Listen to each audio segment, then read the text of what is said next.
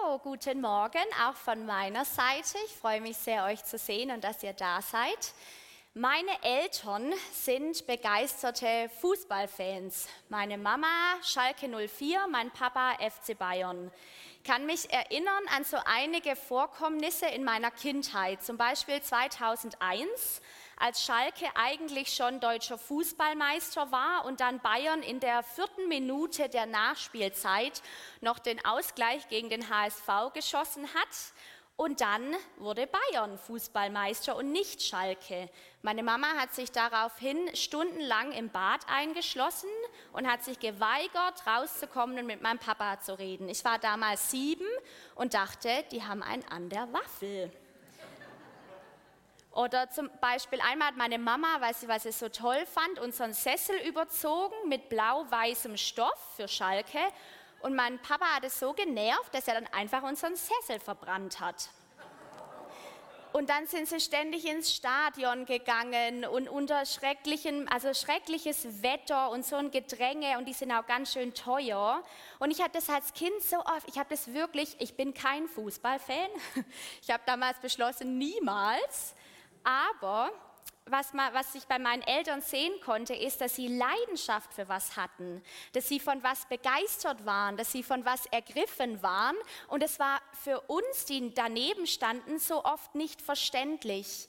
Das ist auch das, was Leidenschaft mit uns macht. Leidenschaft fühlt man, Leidenschaft ergreift uns und es nimmt uns mit. Das ist, eine, das ist eine Begeisterung, eine Hingabe an etwas. Es hebt uns über das Normale hinaus und für Außenstehende ist es manchmal nicht nachzuvollziehen, warum Leute so handeln, wenn sie aus Leidenschaft heraus handeln. Ein leidenschaftlicher Mensch hat sich einer Sache ganz verpflichtet. Er weiß, was es heißt, auf ein Ziel konzentriert zu sein und er ist bereit, auch Risiken einzugehen für etwas, das größer ist als er selbst. In Leidenschaft steckt das Wort Leiden mit drin, weil Leidenschaft etwas mit uns macht. Es ist eine Kraft in uns, die dazu führt, dass wir Leiden, Mühen, Kosten und einen Preis, den wir bezahlen, gar nicht mehr so sehr wahrnehmen oder der gar nicht mehr so arg ins Gewicht fällt für uns. Da ist eine Opferbereitschaft, die Leidenschaft hervorbringt. Und auch für unser Leben mit Jesus, für unseren Glauben ist Leidenschaft unabdingbar. Unser Leben mit Jesus, der Glaube, die Nachfolge krankt, wenn die Leidenschaft fehlt. Das sehen wir zum Beispiel im Buch der Offenbarung, das ist das letzte Buch der Bibel, geschrieben von Johannes.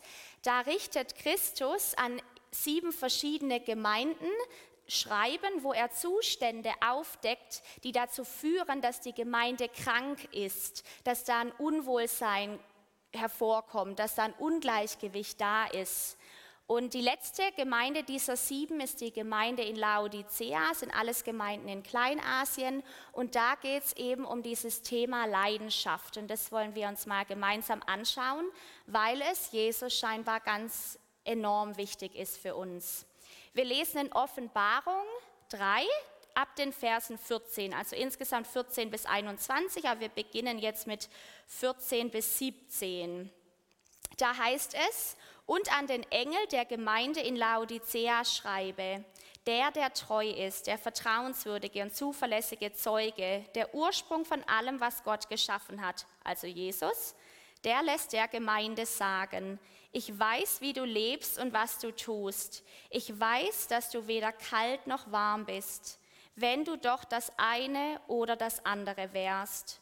Aber weil du weder warm noch kalt bist, sondern lauwarm, werde ich dich aus meinem Mund ausspucken. Du sagst, ich bin reich und habe alles im Überfluss, es fehlt mir an nichts. Und dabei merkst du nicht, in was für einem jämmerlichen und erbärmlichen Zustand du bist. Arm, blind und nackt. Das sind ganz schön harte Worte, die Jesus hier verwendet. Also er formuliert es sehr, sehr scharf. Was Jesus hier aufdeckt, ist der Zustand der Gemeinde Laodicea und er bezeichnet sie als weder kalt noch warm, als lauwarm. Das ist ein Zustand von Gleichgültigkeit. Da ist ein gewisses Gelangweiltsein da, so ein inneres Unbeteiligtsein, eine gewisse Teilnahmslosigkeit. Da waren Kompromisse da, da ist ein Mangel an, an echter Leidenschaft, an wirklichem Interesse. Und er sagt ja gar nicht, dass Laodicea kalt ist, sondern Laodicea ist die Gemeinde des goldenen Mittelweges, wohl temperiert und ohne Extreme. Da lässt sich ganz gut dieses Bild von einer Ehebeziehung auch heranziehen. Auch das ist uns von unserem Alltag her sehr bekannt. Man startet in einer Ehe, in einer Ehe voller Frische, voller Dynamik, voller Leidenschaft. Und ganz oft passiert es dann, dass dann über die Jahre hinweg irgendwann so ein Zustand entsteht, wo keine echte Begeisterung mehr da ist, keine echte Leidenschaft mehr. Man, man hört ganz oft diesen Begriff, wir haben uns auseinandergelebt. Dieses, man lebt in einem Haus, man, man teilt sich alles, was, was dazugehört, die Aufgaben sind gut verteilt, aber darüber hinaus ist keine echte Verbundenheit mehr da. Statt Frische und Dynamik und, und so eine Abenteuerlust, die am Anfang da war, ist irgendwie so eine, so eine Dumpfheit, eine Trägheit entstanden. Und irgendwie fehlt die Kraft und die Energie, sich spaltenden oder trennenden Dingen zu stellen. Auch das kennen wir sehr gut von, vom geistlichen Leben. Diese, manchmal haben wir einfach keine Kraft und Energie mehr, immer wieder dieselben Kämpfe und immer wieder sich denselben Sachen zu stellen.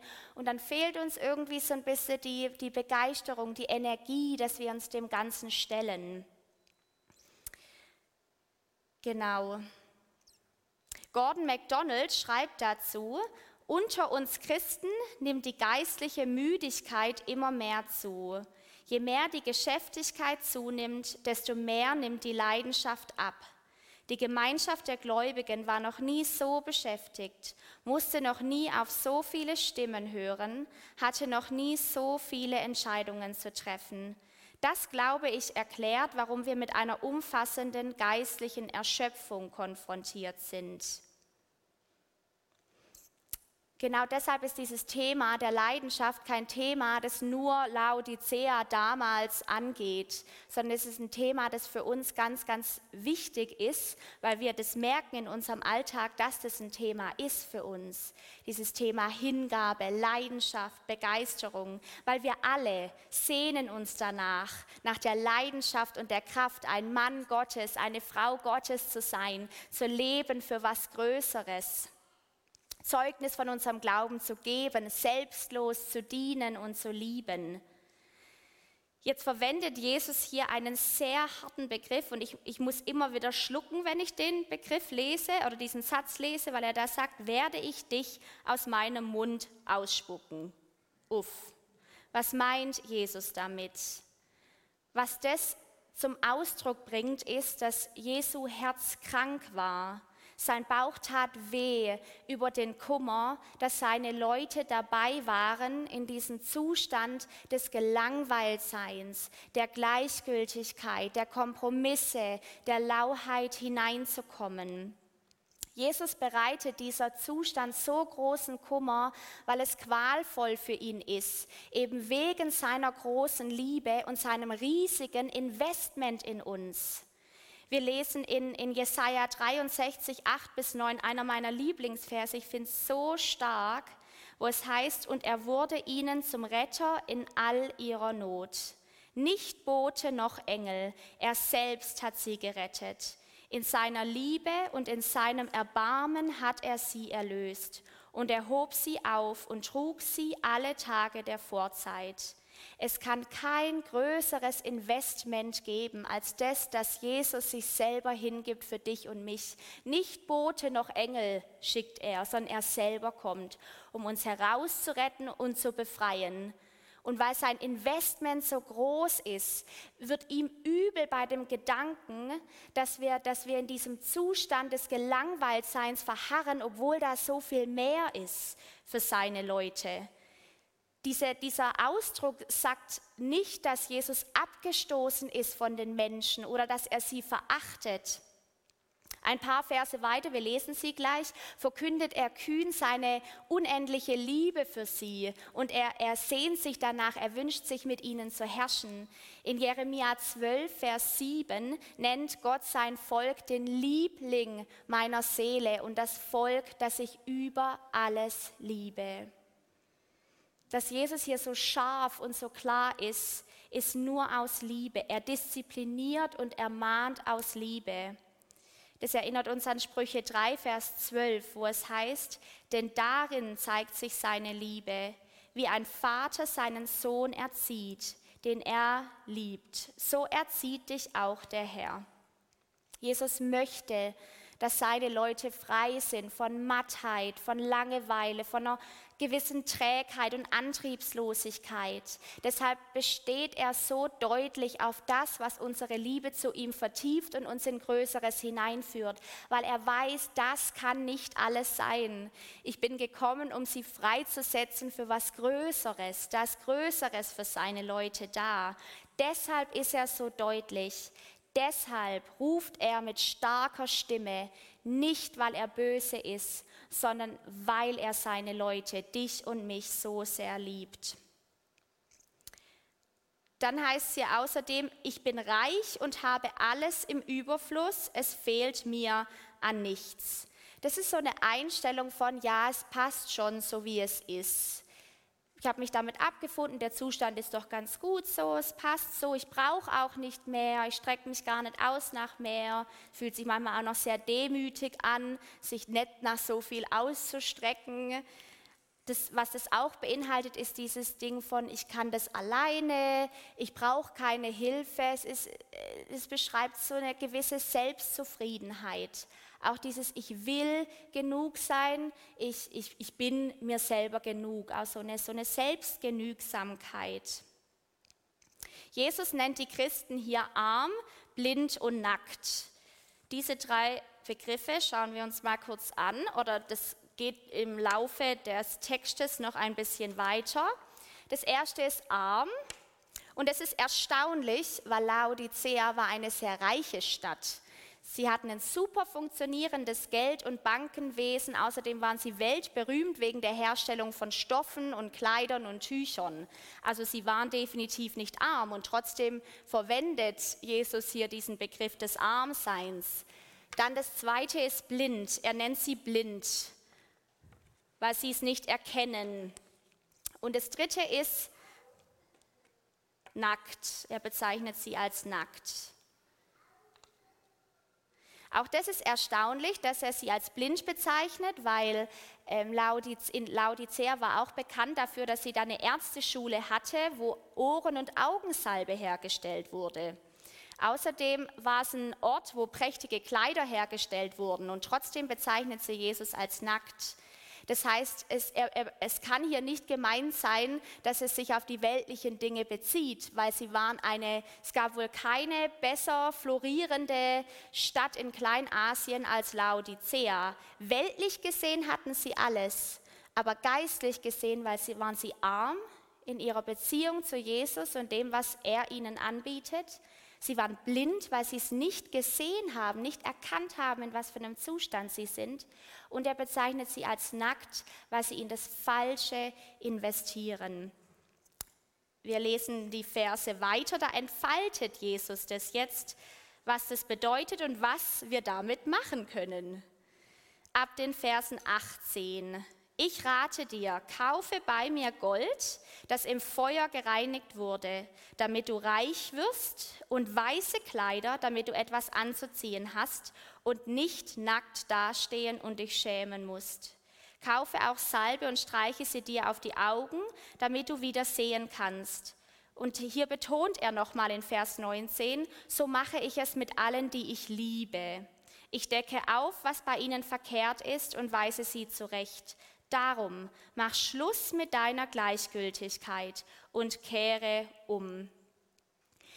Jesus sagt hier, dass die Christen in Laodicea Sachen kaufen sollen. Warum nicht abholen? Er sagt ganz bewusst kaufen, weil kaufen beinhaltet, ich muss was investieren. Ich muss einen Preis für etwas bezahlen, damit ich was bekomme. Wo sollen wir das tun? Sagt er auch ganz klar, bei mir, bei Jesus. Es gibt es nur bei Jesus und es geht immer um ihn. So, er sagt zum einen, dadurch, sie sind arm, das heißt, was sie brauchen, ist im Feuer gereinigtes Gold. Was ist dieses im Feuer gereinigte Gold? Das erinnert an 1. Petrus 1, Vers 7, wo Petrus den Glauben als im Feuer gereinigtes Gold bezeichnet. Das heißt, es geht hier um das Gold einer tiefen, innigen Beziehung zu Jesus. Und es ist sehr spannend, es ist ja nicht nur irgendein Gold, sondern es ist im Feuer gereinigtes Gold. Und wenn man sich diesen, diesen Prozess des, des Reinigens von Gold mal anschaut, nennt man auch Läuterungsprozess, dann, dann stellen wir mit Erstaunen fest, dass uns es sehr ähnlich kommt an das, was wir im Glauben auch erleben. Das ist, wird in so zwei Schritten gemacht. Der erste Schritt ist, dass Gold in so in so Pfannen gewaschen und durchgeschüttelt werden, weil dieser Läuterungsprozess heißt ja, dass Gold von Schmutz und Verunreinigungen freigemacht werden soll. Das heißt, dieser edle Stoff, der Gold ist, soll von allem Unedlen getrennt werden. Und das Erste ist eben, dass man diese zerkleinerten Gesteine oder diesen goldhaltigen Sand in Pfannen wäscht, so eine Goldwäsche macht, dass sich das schwerere Gold dann absetzt. Der zweite Schritt ist dann eben, weil nicht alle Schmutz und Verunreinigungen sind in festem Zustand erkennbar, ist, dass dieses Gold eingeschmolzen werden muss und bei über 1000 Grad Celsius erhitzt wird. Und eben dann kann man das immer wieder wiederholen, bis am Ende gereinigtes Gold übrig bleibt. Wer kennt denn solche Phasen in seinem Glaubensleben? Phasen, in denen wir wie bei Schritt 1 durchgeschüttelt werden und da Reibung entsteht und dann auch Phasen, wo wir das Gefühl haben, jetzt wird alles eingeschmolzen, so dass nichts Stabiles mehr da. Ich habe das Gefühl, alles verflüssigt sich. Ist überhaupt noch was da von mir und meinem Glaubensleben oder von mir und meiner Seele?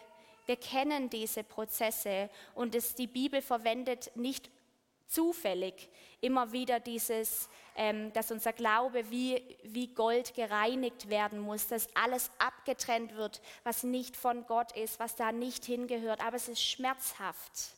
Es ist wirklich schmerzhaft. Und ich glaube, hier sitzen einige Leute, die davon Zeugnis geben können, wie schmerzhaft solche Prozesse sein können.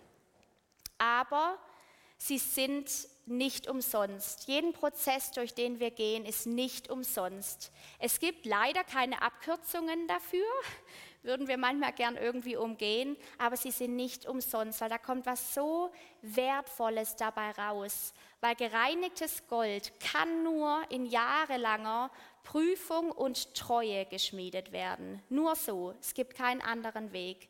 Und wenn du dich gerade in, einem, in so einem Prozess befindest, dann will ich dich als Schwester ermutigen, dass es sich lohnt, durchzuhalten und dass Gott weiß, wer uns durch alles hindurchbringt und hindurchführt und es ist nicht umsonst. Genau, dann das Zweite, was Jesus nennt, ist, anstatt, er möchte nicht, dass wir nackt bleiben, sondern wir sollen weiße Kleider kaufen. Was ist mit diesen weißen Kleidern gemeint? Das weist auf Offenbarung 19, Vers 18. Da heißt es, in reines, strahlend weißes Leinen durfte sie sich kleiden. Das Leinen ist ein Bild für die gerechten Taten der Menschen, die zu Gott gehören. Und hier müssen wir jetzt aufpassen, weil dieser Vers meint nicht, dass wir uns unsere Gerechtigkeit erkaufen müssen, dass wir uns unsere Gerechtigkeit in irgendeiner Weise erarbeiten müssen. Das spricht total gegen das Evangelium, weil zu 100 Prozent ist dieses Gerechtsein vor Gott, diesen Frieden zu haben mit Gott, das Richtigsein vor ihm, die Wiederherstellung unserer Beziehungen, Geschenk und Gnade Gottes, ohne auch nur irgendetwas unseres Zutuns, zu 100 Prozent Geschenk. Was hier gemeint ist mit diesen, diesen weißen Kleidern, den Leinen, die für die gerechten Taten stehen, ist halt, dass, dass hier aufgegriffen wird die Frage, mit was bekleidest du dich vor Gott? Was zählt am Ende? Wie werden wir am Ende vor Gott stehen? Jesus geht es hier darum, dass wir unser Leben nicht auf das Weltliche, das Jetzige und das, was hier zählt, ausrichten, sondern auf das, was wirklich zählt, das Ewige, das, was von Gott ist und was zu seinem Reich gehört. Und da hinein sollen wir investieren. Diese Kleider sollen wir kaufen und nicht die Kleider dieser Welt.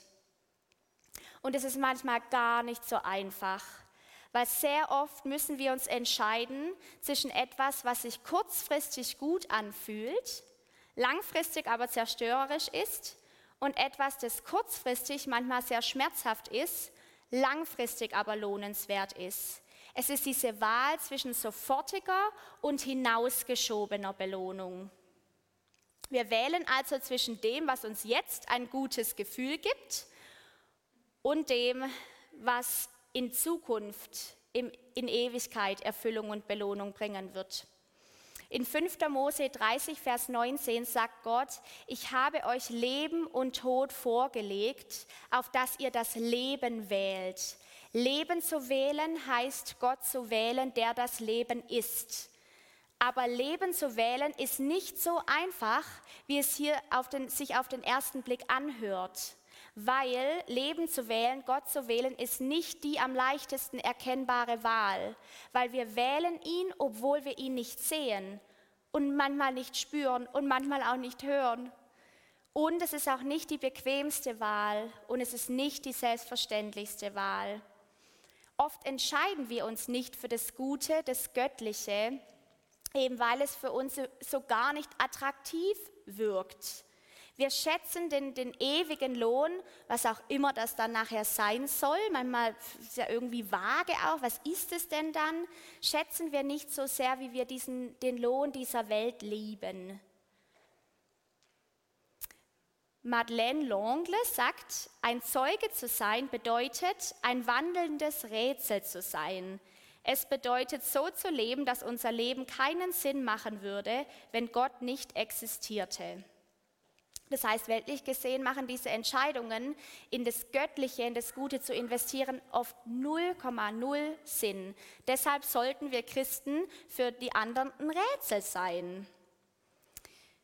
Das mit der Wahlfreiheit finde ich manchmal ganz schön kompliziert. Ich weiß nicht, ob es euch auch so geht. Ich habe mir oft die, die Frage gestellt, oh Gott, warum Wahlfreiheit? Ständig merke ich, dann treffe ich wieder eine blöde Entscheidung oder dann ist es schwierig. Warum diese Wahlfreiheit? Warum macht es uns Gott mit dieser Wahlfreiheit so schwer? Gott erlaubt es uns, in einer gefallenen Welt zu bleiben, in der sämtliche Umstände gegen Gott sprechen und doch bittet er uns, ihn zu wählen, weil er weiß, dass wahre Liebe eine echte und bedeutsame, eine reale Entscheidungsfreiheit braucht. Mal folgendes Beispiel, mir hilft es, das, zu, das ein bisschen zu verstehen. Ich, ich, ihr habt, ich stelle euch mal vor die Wahl und ihr habt zwei Optionen. Option Nummer eins, ihr dürft einen Tag lang in ein Wellness-Hotel nach Hawaii und alle Kosten werden übernommen für euch. Uhu. Wahl Nummer zwei, ich steche dir mit einem spitzen Stock ins Auge. Was ist das für eine Wahl?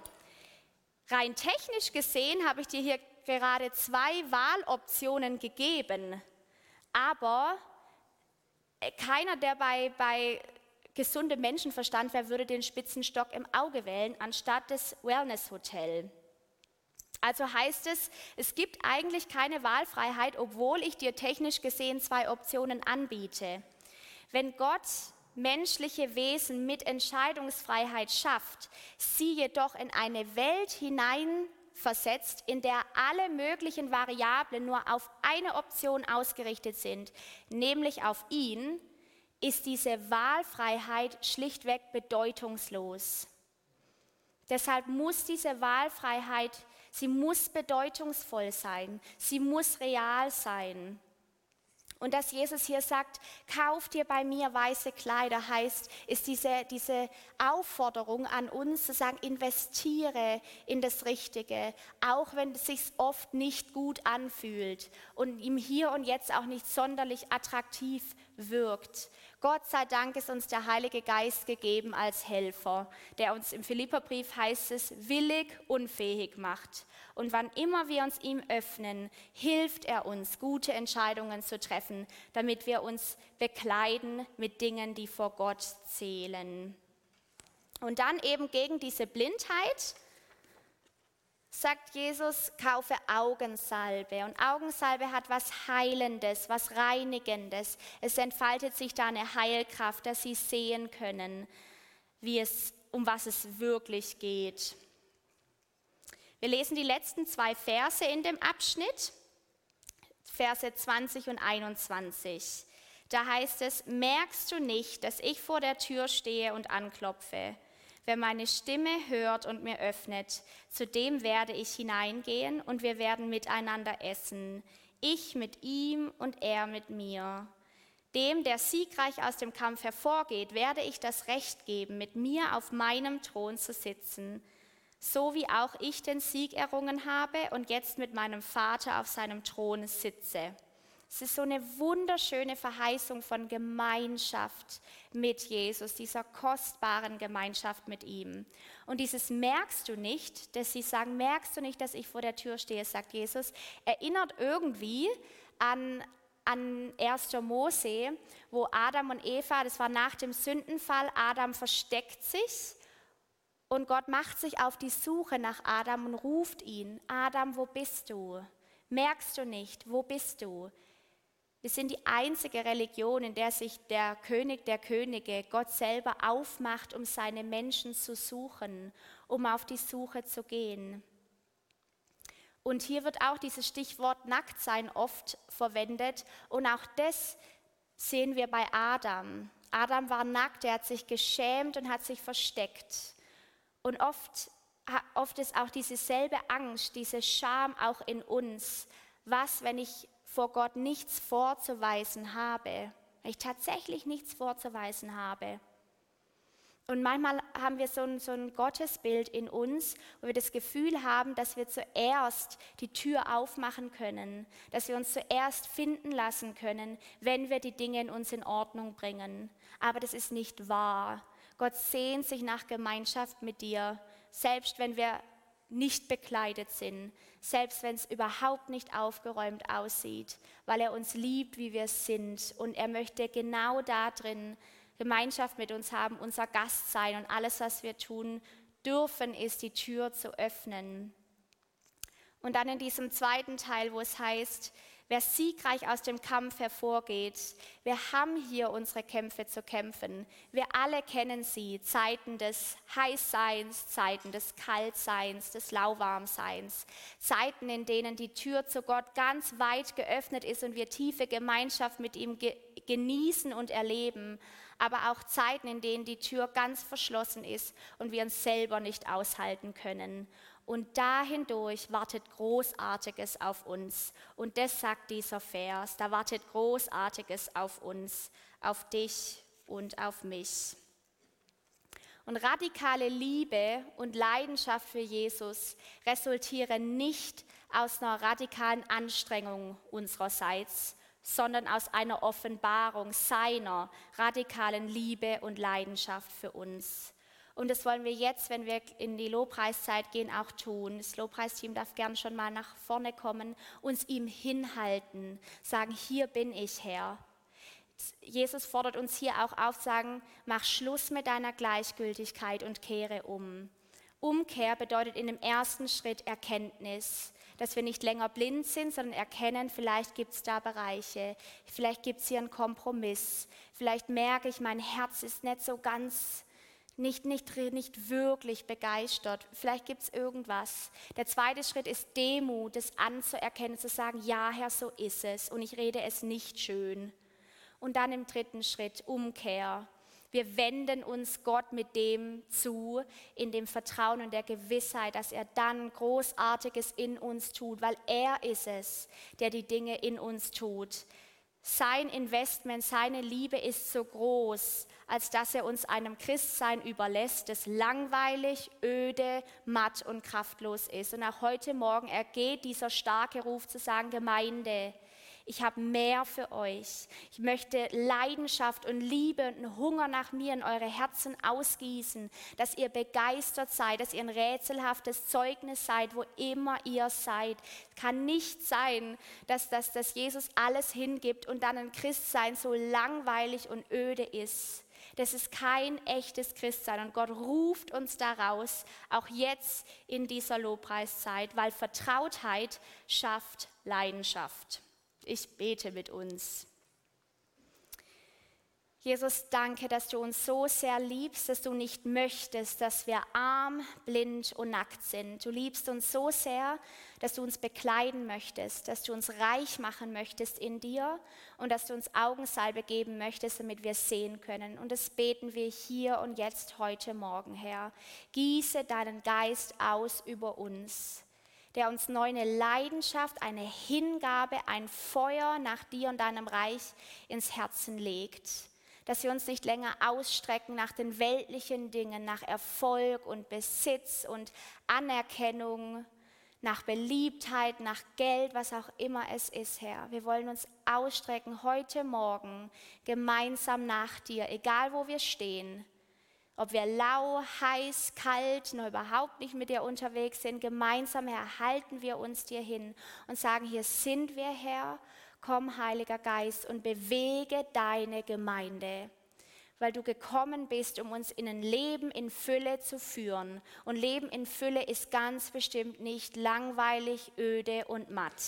Herr, wir beten, dass du uns echt aufhebst, zu dir hinhebst und dass wir dich sehen dürfen jetzt in dieser Lobpreiszeit. Wir ehren dich.